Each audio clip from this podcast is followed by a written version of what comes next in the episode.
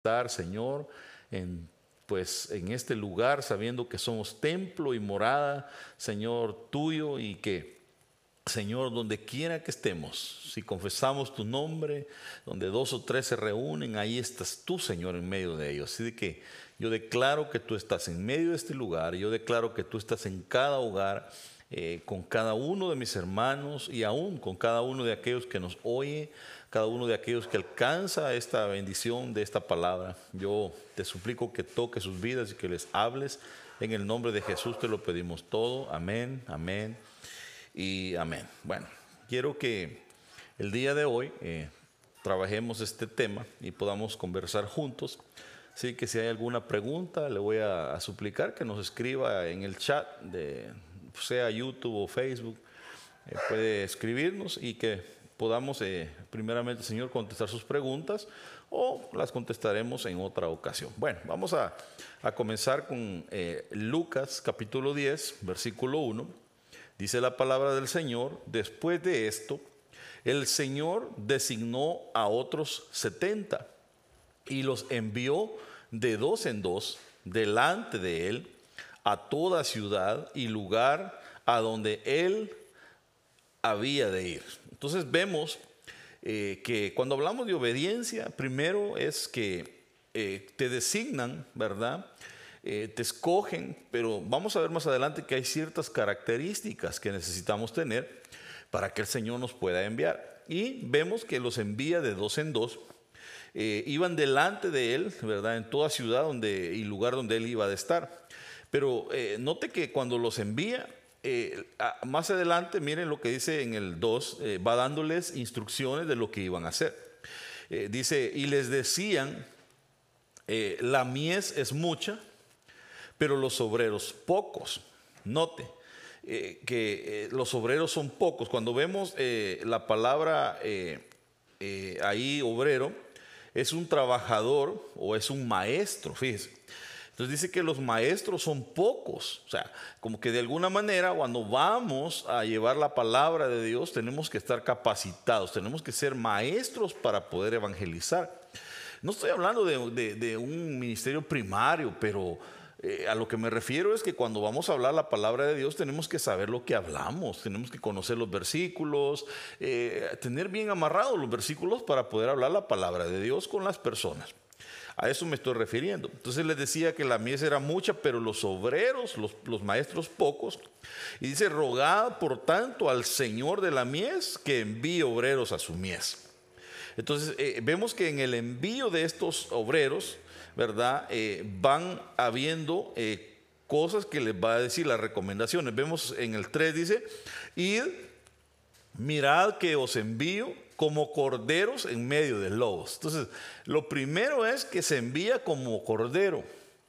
Note que los envían como corderos, pero en medio del lobo. O sea, e, el envío no es tan fácil como algunos piensan. El envío va a ser difícil. Cuando una persona es enviada a un lugar, va a romper piedra, va a quebrar mentes, tradiciones. Eh, cada quien es enviado a un lugar diferente. Pero Dios nos envía a hacer muchas cosas también. Entonces vemos que nos envían como corderos en medio de lobos. Tendríamos que analizar eh, cuáles son las características de un cordero. Yo me imagino un cordero es manso. Eh, cuando la Biblia habla del, cordero de Dios, ¿verdad? Dice que él fue como cordero, enmudeció, no abrió su boca.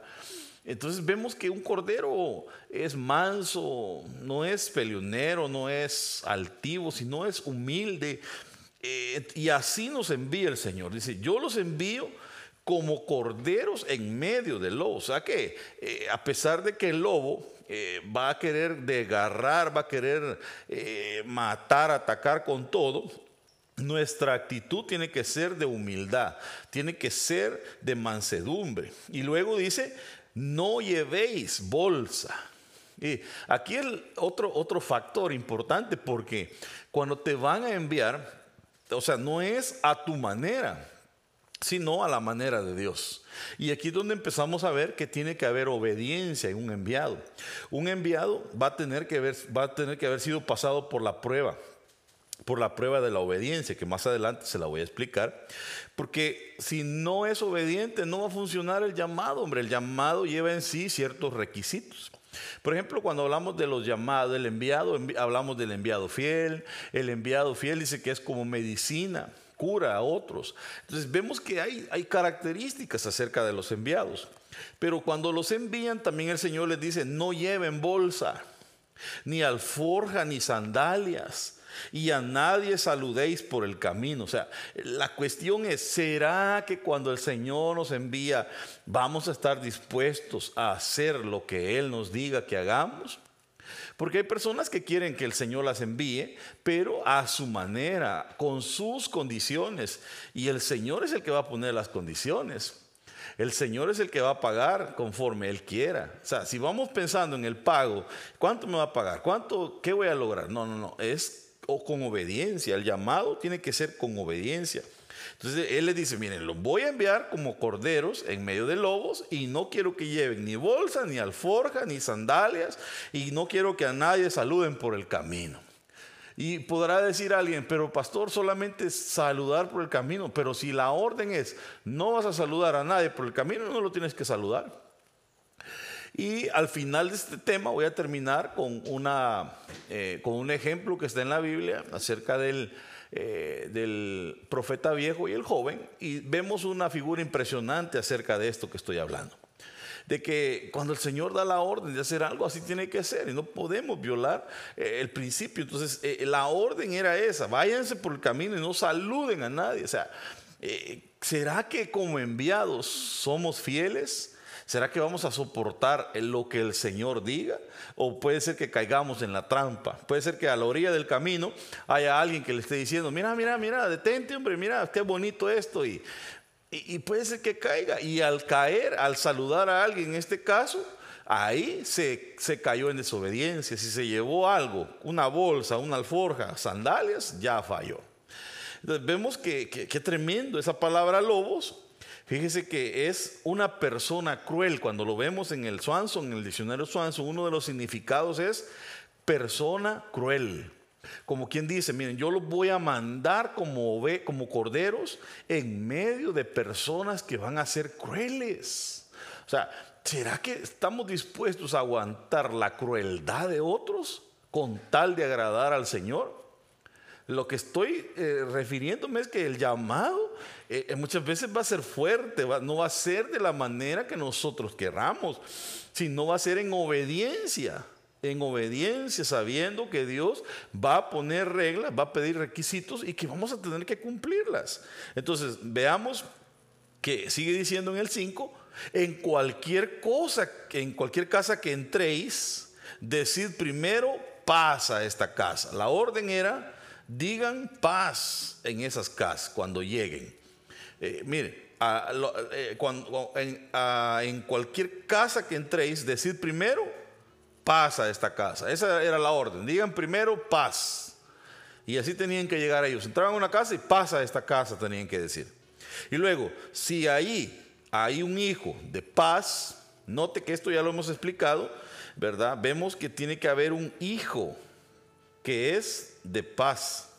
Eh, vuestra paz reposará sobre él. O sea, la paz de Dios que lleva el enviado no se puede quedar en una casa ni en una persona si no es hijo de paz.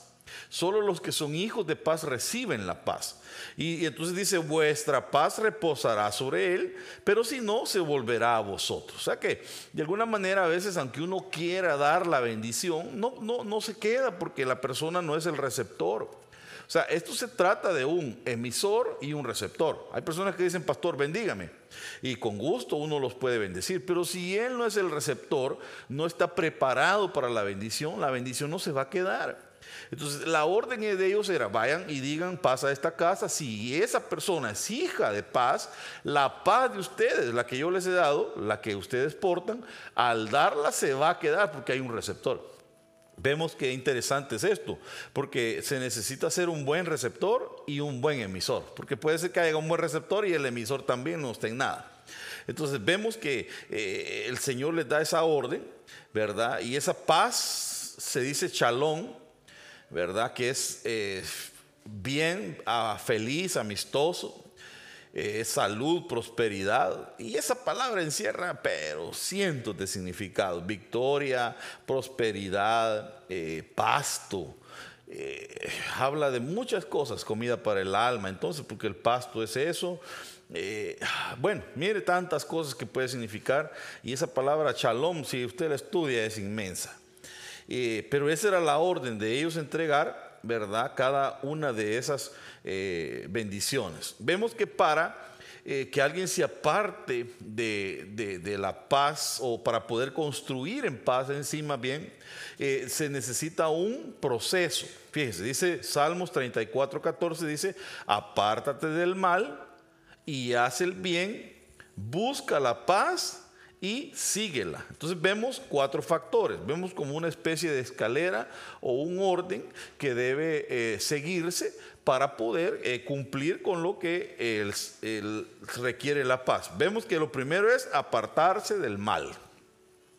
¿Qué es lo que tiene que hacer la persona que va a construir en paz, que necesita la paz de Dios? Lo primero es apartarse del mal.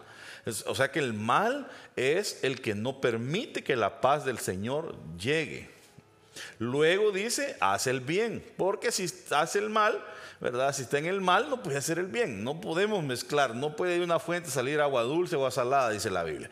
O servimos a un Señor o servimos al otro, pero no podemos servir a dos.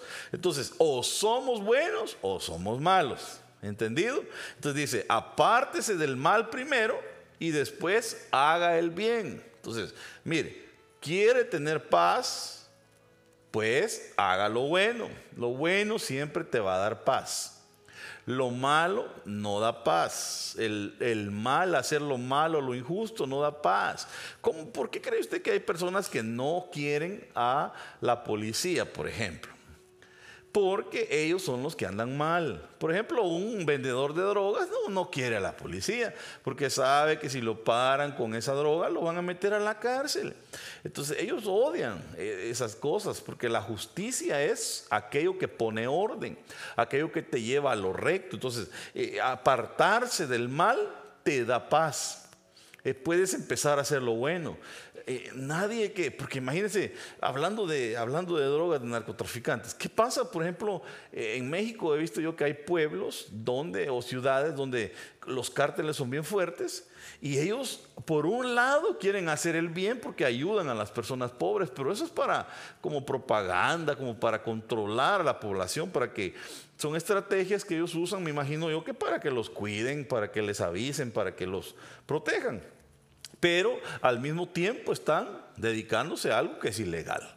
Entonces, eh, quieren aparentar, ¿verdad? Algo que no es, entonces no da paz. Eso, eso, eh, uno tiene que apartarse del mal y empezar a hacer lo bueno. Y cuando empiezas a hacer lo bueno, entonces puedes buscar la paz. Note que la paz hay que buscarla. Dice, apartarte del mal, haz el bien, busca la paz. Entonces es una misión esta, es, es, algo que tenemos que proponernos buscar. Usted y yo tenemos que buscar. Tú quieres la paz para tu casa, búscala. Haz lo que tengas que hacer para que la paz llegue a tu casa.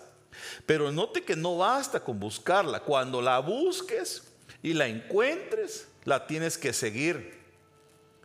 Porque hay gente que la encuentra pero la puede perder. Entonces la buscas, la hallas y sigue la paz. Ve tras ella, ve tras ella y no descanses. Vete con ella, que se vuelva eh, parte de tu vida. Entonces tenemos que ser pacificadores. Entonces, eh, interesante, ¿verdad? Este proceso. Ahora quiero que eh, veamos, dice Lucas 17 permanecer entonces en esa casa comiendo y bebiendo lo que os den, note, lo que les den, no va a ir con, con, eh, con antojos, no va a ir con lujos, perdóneme, un siervo de Dios que anda haciendo la obra de Dios en cualquier parte del mundo, no puede llegar con condiciones. Imagínense que, por ejemplo, hay artistas cristianos que ya no son adoradores, sino artistas que ponen sus cantidades, sus precios, sus, sus condiciones. Mire, quiero que me tenga eh, tal agua y quiero que me le pongan pétalos de rosas a mi cama. Eh, y ponen condiciones, perdóneme. Ya no son adoradores, se volvieron comerciantes. Un obrero eh, tiene que ser digno de su salario, claro, pero, pero no ir poniendo ese tipo de reglas. ¿Verdad? Eh, por eso dice, permanezcan en la casa. O sea, ni siquiera iban pidiendo hotel. Ellos les dijeron, si los dejan entrar en, una casa, entren y no se vayan de ahí. Como esté la casa, si les toca dormir en el suelo. yo, yo conozco gente que le huye a, ser, eh, ser, misioneros porque no les gusta sufrir, no les gusta pasar cosas que, que los incomodan porque están acostumbrados a su comodidad. Entonces vemos que el, enviado, el obrero, va con condiciones y tiene que ser obediente. Le dicen, permanece entonces en esa casa comiendo y bebiendo lo que os den. Nada de que, mire, ah, yo no como, eh, ah, yo no como pollo, yo quiero carne. Y, y perdóneme, si va como enviado, está en casa ajena, le toca aguantarse, ese día le toca aguantarse. Y dice, miren, van a entrar y van a comer lo que les den. Así que ahí, uno, ahí ya quedan un montón fuera, ¿verdad? Y si le contara cosas que me han contado gente que va de misioneras a lugares remotos, ah, yo creo que se asusta. Bueno, yo estoy acostumbrado, pero a comer de todo tal vez, eh, cosas raras, pero hay gente que no está acostumbrada y, y se muere entonces. Ah, un hermano que conocí me dijo, yo cuando voy a otros lugares, yo mejor no como. Pasa tres días sin comer en un lugar. ¿Y, por, qué? Porque le, la, comida le da miedo. La Biblia dice que hay que orar por los alimentos, por eso se ora. Pero no, ay, ¿y esta comida que No, dice, ustedes entren y coman lo que les den. Fíjense. Y no, eh, dice, eh, porque el obrero es digno de su salario, no os paséis de casa en casa. En cualquier ciudad donde entréis y os reciban, comed lo que os sirvan. Entonces, para eso se ora. Y, mire cómo era el, envío de estos, de estos 70 que enviaron de dos en dos. Luego les dice el Señor, miren, en el 19 le dicen, sanen a los enfermos que haya en esa casa. Y díganles, se ha acercado a vosotros el reino de Dios. Qué, lindo eso, ese era la, el mensaje que ellos iban a dar.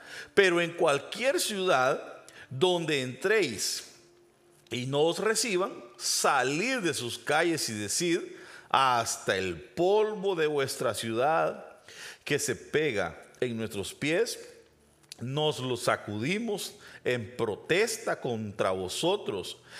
pero sabed esto, que el reino de Dios se ha acercado. O sea, eh, si los recibían, tenían que decirles, el reino de Dios se ha acercado.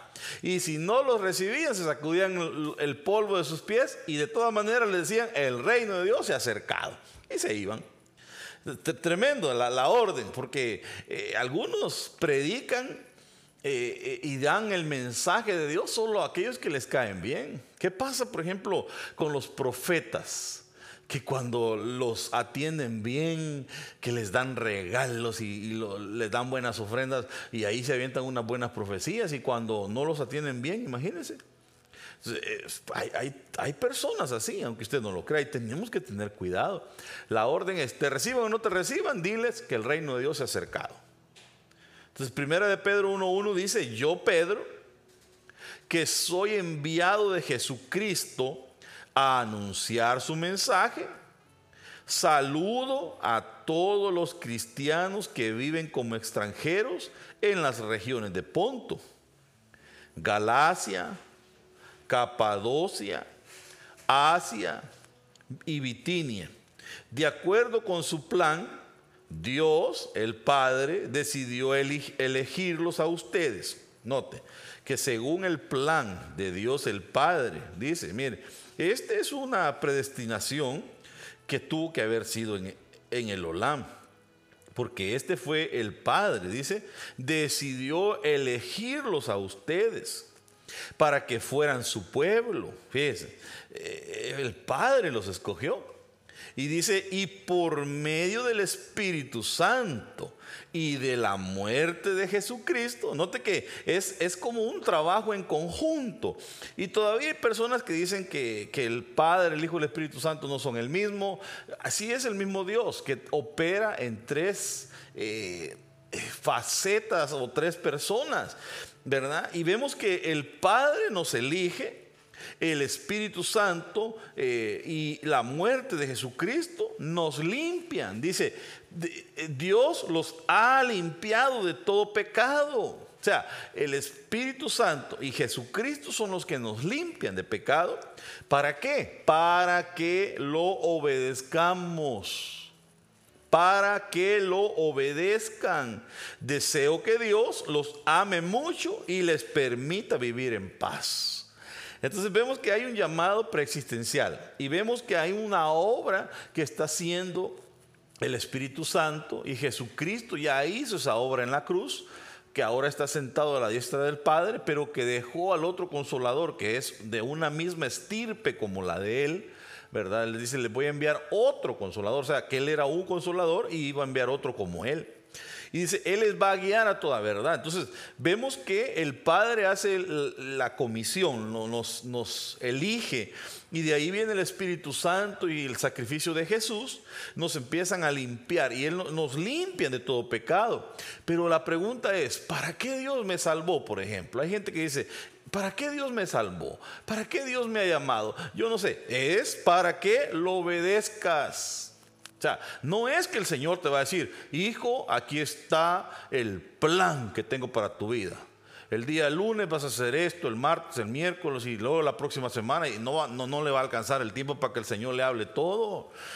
Lo que va a hacer Dios es que te va a ir hablando en el camino y tú lo que tienes que hacer es obedecer.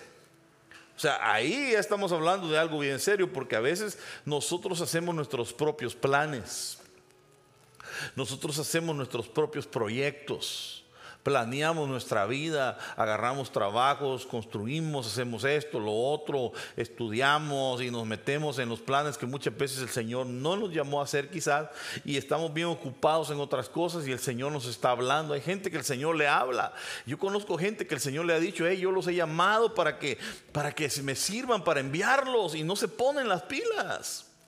Están tranquilos, sirven, pero relax y van caminando ahí y se les olvida que el Señor los ha llamado y les ha confirmado y les ha vuelto a decir y les vuelve a decir una vez más y otra. Hey, les dice, yo los escogí, yo los estoy limpiando, pero ¿para qué? Pues para que me sirvan. Y el Espíritu Santo y Jesús, la muerte de Jesucristo dice que nos han limpiado de todo pecado para que lo obedezcamos la misión es obedecerlo. Deseo que Dios los ame mucho y les permita vivir en paz. No te dice, Dios los ha limpiado de todo pecado para que lo obedezcan. Ahí está la clave. Esa va a ser la clave para nosotros. Dice Dios, lo voy a subrayar, Dios los ha limpiado. Mire, ¿para qué nos limpió? Pues para que lo obedezcamos. Hay que aprender a obedecer al Señor. Y alguien dirá, ¿y qué tan importante es obedecer a Dios? Ah, esa es una de las cosas más importantes. Ya va a ver usted más adelante, vamos a ver ejemplos. Por ejemplo, eh, eh, vemos un ejemplo bien claro con, con Saúl. Saúl, él fue elegido por el pueblo, pero Dios lo ungió y dijo, bueno, si el pueblo lo pide, se lo vamos a dar y lo vamos a ungir y voy a estar con él. Y había comenzado bien consultando a Dios y todo, pero le dan su primera misión y falla. No hizo lo que Dios decía. Y entonces el Señor le da una palabra al profeta Samuel y lo recibe y le dice, hey, si a Dios les agrada más que lo obedezcan que los sacrificios. Y entonces vemos que lo comparan con idolatría, lo, comparan con unos pecados bien feos, que más adelante vamos a estudiar ese verso. Pero qué tremendo, porque lo que Dios quiere es que lo obedezcamos. Eh, mire, no hay cosa mejor para Dios como padre que seamos obedientes. Yo creo que para un padre es igual. Un padre lo que quiere es que sus hijos sean obedientes. El mejor regalo para un padre sería tener hijos obedientes.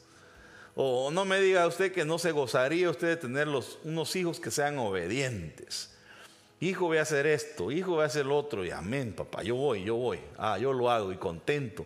Pero ¿qué pasa con aquellos hijos que lo mismo que ellos ensucian, el mismo lugar donde ellos viven, en su cuarto, los trastes que ellos ensucian. Y, todavía el papá les dice, mire hijo, vaya a lavar su traste. Y todavía se enojan o no lo hacen. Y eso como que amarga, enoja a los papás. Qué lindo sería. Yo creo que un padre lo que más anhela es tener hijos obedientes. Y Dios eso es lo que anhela. Entonces, mire, dice eh, Romanos 1.5, por medio de quien hemos recibido la gracia y el apostolado, para promover la obediencia a la fe entre todos los gentiles por amor a su nombre. Entonces, yo creo que nosotros tenemos que ser promotores de la obediencia. Eh, el apóstol dice aquí, yo eh, eh, fuimos llamados por medio del Señor, él, ¿verdad? Por su gracia y, este apostolado ha sido para promover la obediencia a la fe. Esa tiene que ser una promoción que tenemos que hacer. Tenemos que hablarle a la gente, enseñarles que tenemos que ser obedientes. Tenemos, yo tengo que ser obediente y tengo que enseñar obediencia. Tengo que enseñar la obediencia. Ahora, note que hay un principio que cuando uno es obediente, la gente que está bajo uno va a ser gente obediente, van a ser sujetos. Es que hay gente que, hay pastores, por ejemplo, que quieren eh, que las ovejas sean bien obedientes y ellos no son obedientes. Aquí tiene que, ver, eh, tiene que ser una, una ley recíproca, ¿verdad? Hago para que hagan, obedezco y otros van a ser obedientes bajo mi mando, bajo mi liderazgo. Entonces, yo creo que así trabaja. Entonces, debemos ser promotores de la obediencia con nuestro propio ejemplo tenemos que, bueno, tú como padre quieres que tus hijos sean obedientes a ti, pues sujétate a tu patrón, sea obediente en tu trabajo. Eh, o sea, tenemos que, ir haciéndolo igual, ¿verdad? Dice eh, Isaías 5:7, mi viña, mi plantación más querida, oiga, son ustedes. Qué lindo ese, ese pasaje. Dice, ustedes son la plantación más querida que yo tengo. El pueblo de Israel son ustedes, pueblo de Judá. Aún le hablan a la alabanza. Mire, dice, yo, el Dios Todopoderoso, esperaba de ustedes obediencia. O sea, eh, ustedes son lo más lindo que yo tengo, les dice. Ustedes son, eh, miren, mi plantación más querida. Eh, pero miren, ¿saben qué? Yo de ustedes esperaba, miren, esperaba obediencia. O sea, eso es lo que él esperaba. ¿Y qué encontró? Dice, pero solo encuentro desobediencia. Qué triste cuando uno espera obediencia de alguien y lo que encuentra es desobediencia. Qué triste aquel padre que le dijo al hijo, hijo, ve a mi viña, ve. Y dijo, no, no quiero ir. Y después fue, pero lo primero eh, se ve la rebeldía, se ve el carácter. Hay personas que solo quieren hacer lo que ellos quieren. Por ejemplo, hay gente que llega a la iglesia y dice, yo quiero trabajar, pero quieren trabajar en lo que ellos quieren. Y cuando uno le dice, mire, sirva en tal cosa, ah, no, en eso no quiero. Y ahí se ve que son desobedientes, que ellos quieren trabajar en lo que les conviene. Hay gente que solo quiere estar en los lugares donde lo van a ver. Eh, él quiere trabajar en un lugar donde va a salir en las cámaras, por ejemplo. Y ahí, es, perdóneme, cuando uno le dice, mire, no, fíjese que usted va a comenzar lavando baños, a ella no le gusta. Ya están como, así como cantinflas, cuando dijo, mire, déme aunque sea trabajo de mover la varita ahí dirigiendo la banda, la orquesta. Si ese es el, que, el mero mero de, la, de la orquesta, y él piensa que aunque sea de mover la varita, dijo, y hay gente así, aunque sea predicando en el púlpito, deme. Y no no ha querido pasar por todo el proceso. Entonces, hay personas que ponen condiciones, hay personas que ellos dicen, ah, mire, yo para cuidar niños no. Y uno tiene que aprender. Yo me recuerdo que en mi, en mi corto recorrer que tengo en el Evangelio, porque no soy tan viejo, eh, yo he servido de todo. Yo he sido motorista de las venes he trabajado en la cocina, he cuidado niños, eh, fui pastor de jóvenes, eh, trabajé con grupos en las casas, ah, era organizador de retiros, híjole, ¿y qué no? De todo hice, todo lo que me decían, haga, yo lo hacía. Y como que de alguna manera me sirvió, fue como una capacitación de parte de Dios para poder conocer muchas áreas y que hoy yo veo que me sirve. Entonces, a veces eh, lo que se requiere del, del, que va a servir, del obrero, es que sea obediente. Él dice, bueno, quiero servir, entonces él tiene que ponerse a las órdenes. Usted no va a llegar a un trabajo y le dice, mire, quiero que me dé trabajo, pero yo quiero ser dueño, quiero ser manager de un solo. Al menos que hayas tenido ya toda la experiencia para ser un manager, puedes, pero si eres, estás comenzando en esa área, y tú nunca has trabajado en cocina y quieres llegar de una vez a ser manager de la cocina, no vas a funcionar, porque no conoces el proceso, no conoces todo lo que los demás hacen. Por eso es necesario comenzar desde abajo. Entonces el Señor lo que pide es obediencia. Yo pedía obediencia, yo buscaba obediencia, pero solo encontré desobediencia. Solo encuentro desobediencia. Esperaba justicia, pero solo encuentro injusticia. Pero mire, que está hablando, esto es bien importante lo que le voy a decir, mire, está hablando de una plantación querida, o sea, e, es, está hablando de, plantas, de, de, árboles, pero entonces quiere decir que la obediencia es un fruto. La obediencia es un fruto que tú y yo tenemos que dar. Porque dice, ustedes son la plantación más querida. Miren, mi viña. Está hablando de una viña. Entonces, el fruto que se da, lo voy a subrayar aquí porque me interesa que esta parte, miren, mi viña, está hablando de que una viña que tiene, pues, plantas de uva.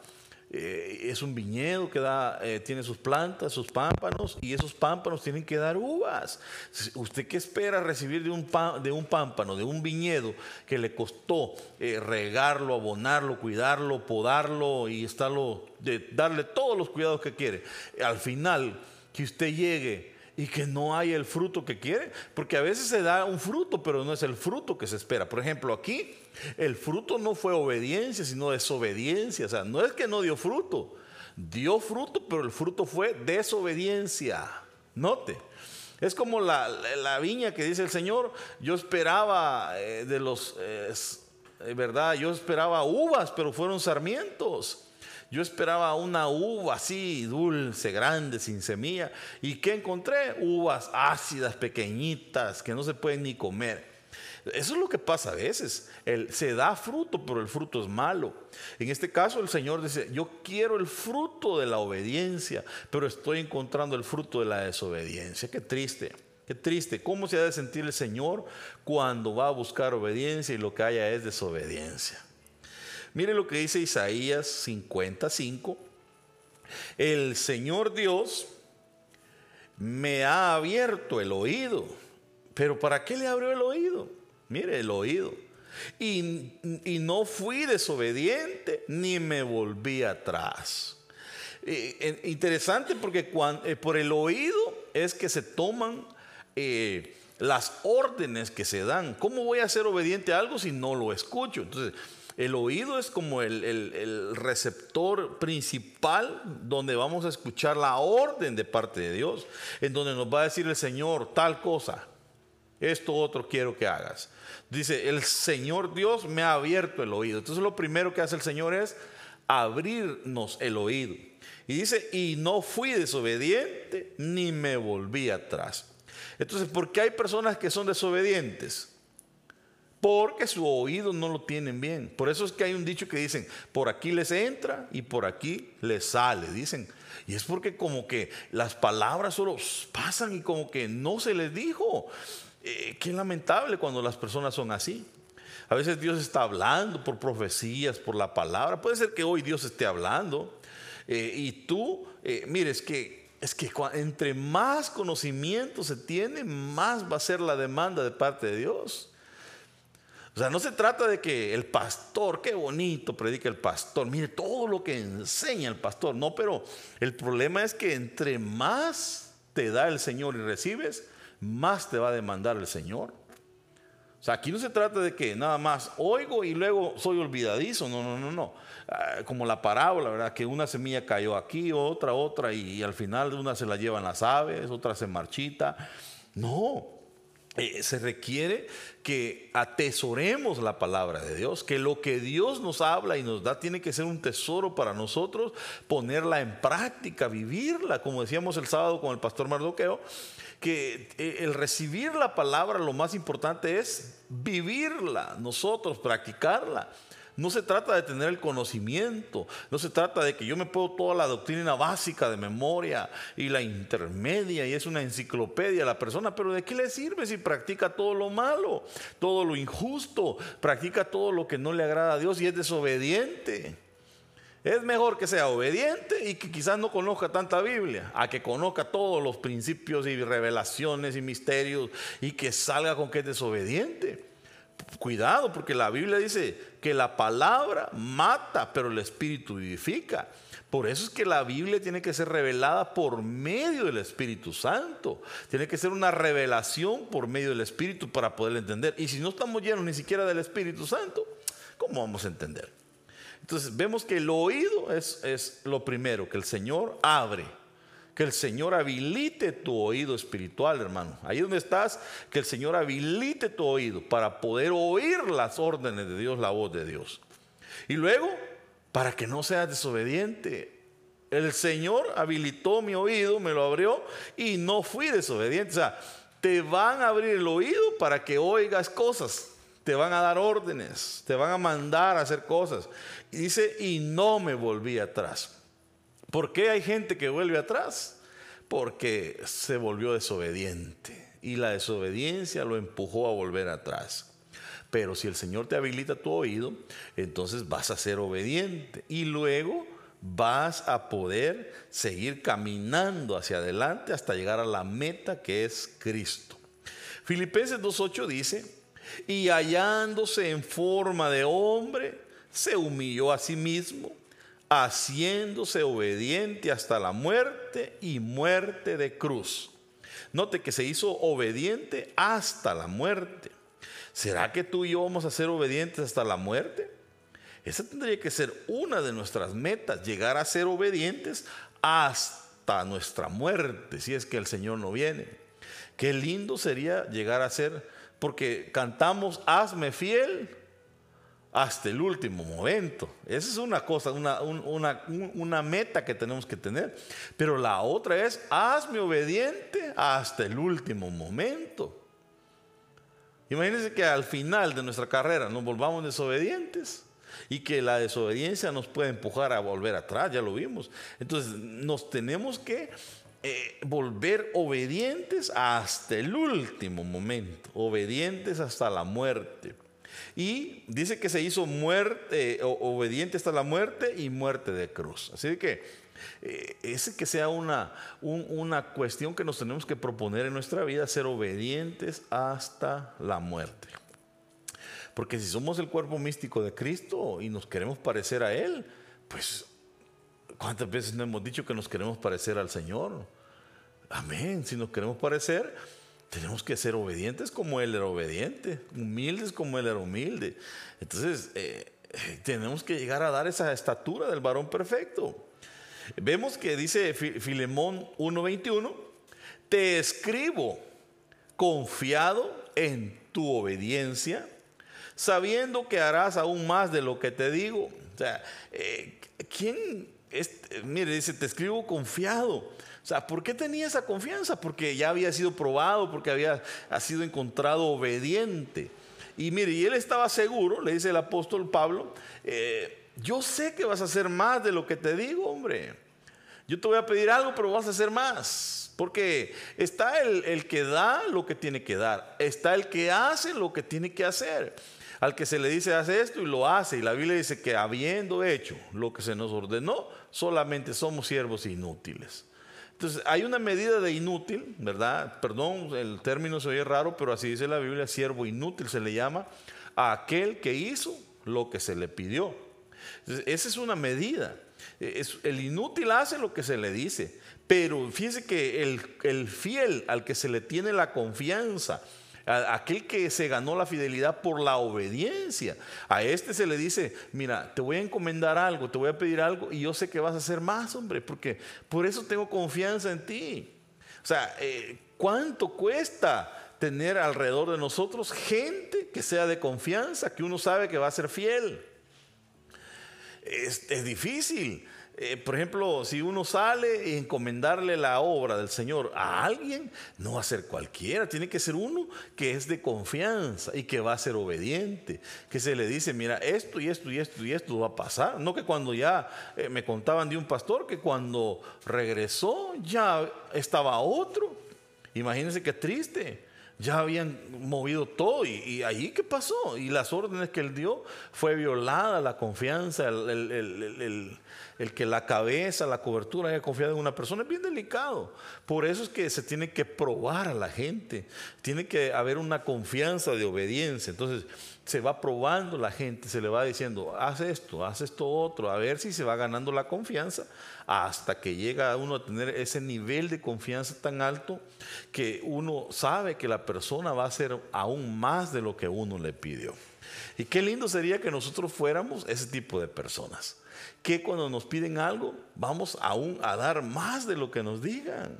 Yo quisiera llegar a un nivel así. Mire, leamos en Hechos 5:29, dice la palabra del Señor, respondiendo Pedro y los apóstoles dijeron, es necesario obedecer a Dios antes que a los hombres. Entonces, aquí vemos otro factor y es que cuando hablamos de obediencia, muchas veces vamos a tener que escoger entre obedecer a Dios o obedecer a los hombres. O sea, va a haber un momento en que esta cuestión tiene que ser con discernimiento porque Dios habla por medio de hombres. O sea, no estoy diciendo que si porque un hombre te dé una orden, siendo tu, pastor, tu líder, no le vas a hacer, caso porque no, no. Pero, por ejemplo, si Dios te dijo algo, eh, ya no se puede ya no se puede saltar esa autoridad porque Dios es el mayor, es la, cabeza de todo. Por ejemplo, entendámoslo con un ejemplo. Por ejemplo, si alguien viene y me dice, mire, fíjese, pastor, que Dios me habló.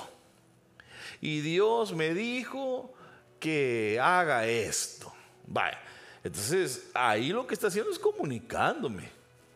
Yo no le voy a decir, mire, no lo haga porque fue Dios el que le habló. Yo no soy mayor que Dios.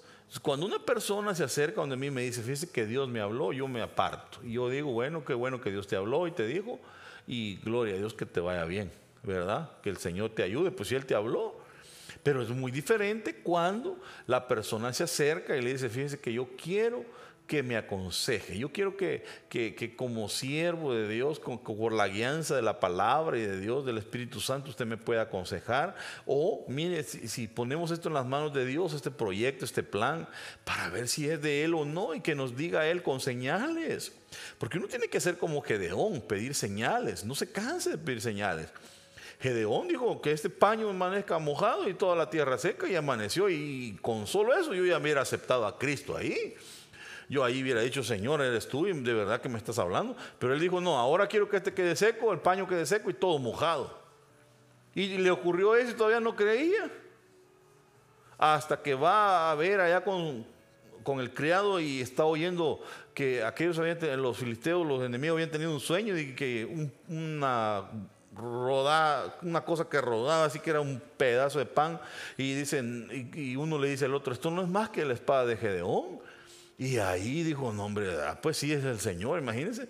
Y a veces hay personas que solo toman decisiones y no le consultan a Dios o, una señal piden y, y a veces no es ni siquiera la respuesta de Dios. Pero por eso le digo, mire, calmémonos, llevemos la, la obediencia a Dios es muy importante. Tenemos que aprender a obedecer a Dios antes que a los hombres. A veces el hombre va a decir una cosa, pero Dios va a decir otra. Así que siempre Dios va a ser primero. Dios es, el primero. Ahora, eh, tengo una listita de, personas y de cosas que se tienen que obedecer. O sea, cuando digo cosas eh, en relación a familia, autoridades y aún en lo espiritual. Vemos que, por ejemplo, en la familia, ¿verdad? Uno tiene que aprender a obedecer a sus padres, por ejemplo. Porque no solamente a Dios, sino también a los padres, eh, a las esposas, al esposo, porque ellos manejan ambientes diferentes. Por ejemplo, a la esposa se le tiene que hacer caso en cuestiones del hogar, porque ella es la que dirige el hogar. Si ella dice, hey, por favor, levanten sus trastes después de comer y los ponen en el zinc. Eh, eso, eso, se tiene que ser obediente. A veces se le lleva la contraria y eso arruina el ambiente. Y el esposo tiene que ser obediente, pero la esposa también. Por ejemplo, uno tiene que aprender a, eh, eh, a obedecer a las autoridades terrenales, por ejemplo, a los jefes, a los gobernantes, a los líderes, a los pastores, al presidente. Uno tiene que aprender a obedecer. Y pues claro, a las autoridades espirituales, al Padre, al Hijo, al Espíritu Santo. Uno tiene que aprender a obedecer la voz de Dios. Entonces, eh, solo voy a terminar con unos ejemplos por, por el día de hoy y vamos a continuar con este tema el día sábado, primeramente el Señor. Dice Efesios 5:22, las esposas deben sujetarse a sus esposos así como lo hacen con Cristo. Note que una mujer no puede decir, ah, yo me sujeto a Cristo, sí, pero también tiene que sujetarse a su marido. Ahí estamos viendo obediencia. Mire este otro versículo para el hombre. Dice, maridos, eh, más adelante siempre sobre el versículo que leímos, amad a vuestras mujeres, así como Cristo amó a la iglesia y se dio a sí mismo por ella. Aquí tiene que ser en, en, favor de la mujer. El hombre tiene que aprender a obedecer. Luego dice a los hijos en Efesios 6.1, obedeced en el Señor a vuestros padres, porque esto es justo. O sea, si alguien quiere practicar la justicia, lo que tiene que hacer es ser obediente a sus padres. Y aquí está hablando de padres terrenales y de padres espirituales. Honra a tu padre y a tu madre, que es el primer mandamiento con promesa, para que te vaya bien y seas de larga vida sobre la tierra. Cuando hablamos de estas cosas, yo estoy hablando de la obediencia a la palabra, vemos que hay gente que sabe este principio. Este versículo es uno de los más conocidos que hay. Pero aunque lo tienen aquí en la mente, no lo practican. Lo importante es practicarlo. ¿Por qué los hijos que son cristianos y conocen este versículo no honran a sus padres? Entonces cuando les empiece a ir mal, porque lo contrario de bien, que le vaya bien es mal, y, que se le alargue, mire, se le alargue la vida, y entonces si, si no honra se le va a cortar. Y ahí vienen las circunstancias, los problemas, cuando empiezan a decir, bueno, ¿y por qué me pasa esto y lo otro? Porque no honraste, porque conocías la palabra, pero no la practicabas. Insisto, tenemos que vivir la palabra, tenemos que practicarla. Lo más importante no es tener tanto conocimiento, sino practicarla. Mire lo que dice, eh, eh, déjenme borrar esto nada más, Efesios 6.5 dice, siervos Obedeced a vuestros amos terrenales con temor y temblor, con sencillez de vuestro corazón como a Cristo. Note que hay que obedecer a los amos terrenales, a los patrones. Y pues Tito 3.1 dice, a los hermanos de la iglesia, recuérdales que deben obedecer a los gobernantes y a las autoridades del país. Y está hablando eh, perdón, está hablando con los hermanos de la iglesia.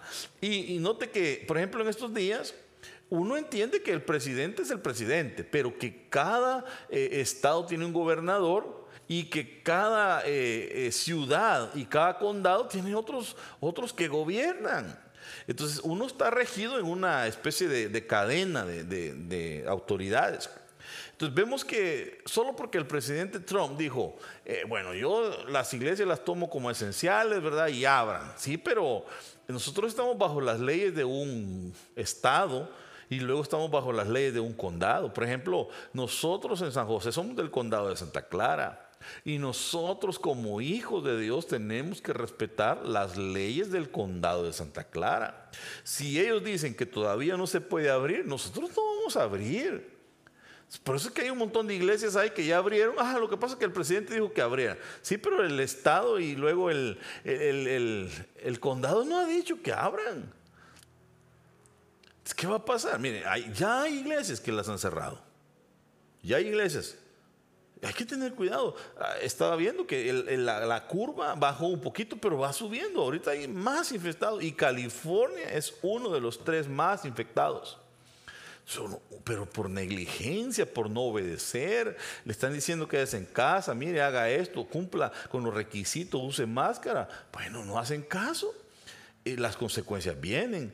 Eh, si hay iglesias, mire, cerraron una iglesia que yo conozco aquí que por, se contagiaron y le cerraron el edificio y ya andan buscando ahora. perdóneme, por, no obedecer. Si el, hecho de que el presidente diga, no es que ya pueden abrir. Él dijo, yo eso es lo que digo, pero, pero, pero cada eh, condado se gobierna por alguien. Entonces debe de ser el condado el que dé la aprobación. Entonces ahí es donde se va mostrando el verdadero Hijo de Dios, es obediente no lo hace por ambición, no lo hace por lo otro, en desobediencia, ah, yo voy a hacer de escondidas. No, tiene que tener principios uno. Eh, Dios, Dios es el que llamó, Dios es el que sostiene, hombre. Entonces, eh, por, si alguien me está escuchando de los de la iglesia, cálmese. Eh, no vamos a abrir todavía mientras el condado no nos diga que abramos. Tranquilo, para eso tenemos los medios. Mejor conéctese, comparta la señal, bendigamos a otros y, y tranquilo, tranquilo, que es mejor obedecer que desobedecer. Que el fruto nuestro sea la obediencia. Y voy a terminar con este en Hebreos 13, 17. Dice, obedezcan a sus líderes porque ellos cuidan de ustedes sin descanso y saben que son responsables ante Dios de lo que a ustedes les pase. Traten de no causar problemas para que el trabajo que ellos hacen sea agradable y ustedes puedan servirles de ayuda. O sea, el obediente sirve de ayuda. El desobediente estorba y, hace que se amargue el otro. Entonces dice el Señor, miren, eh, traten bien a sus líderes, hombre, sean obedientes, miren, obedézcanles.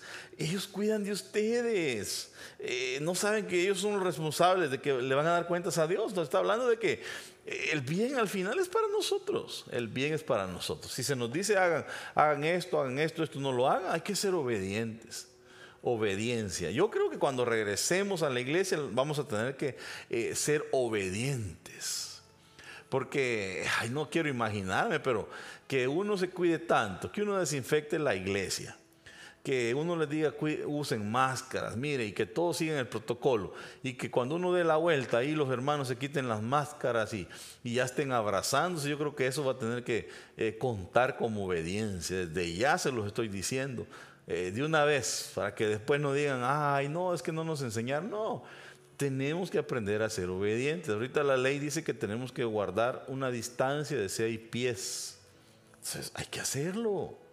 Hay que hacerlo suficiente con que nos abran el templo y podamos reunirnos.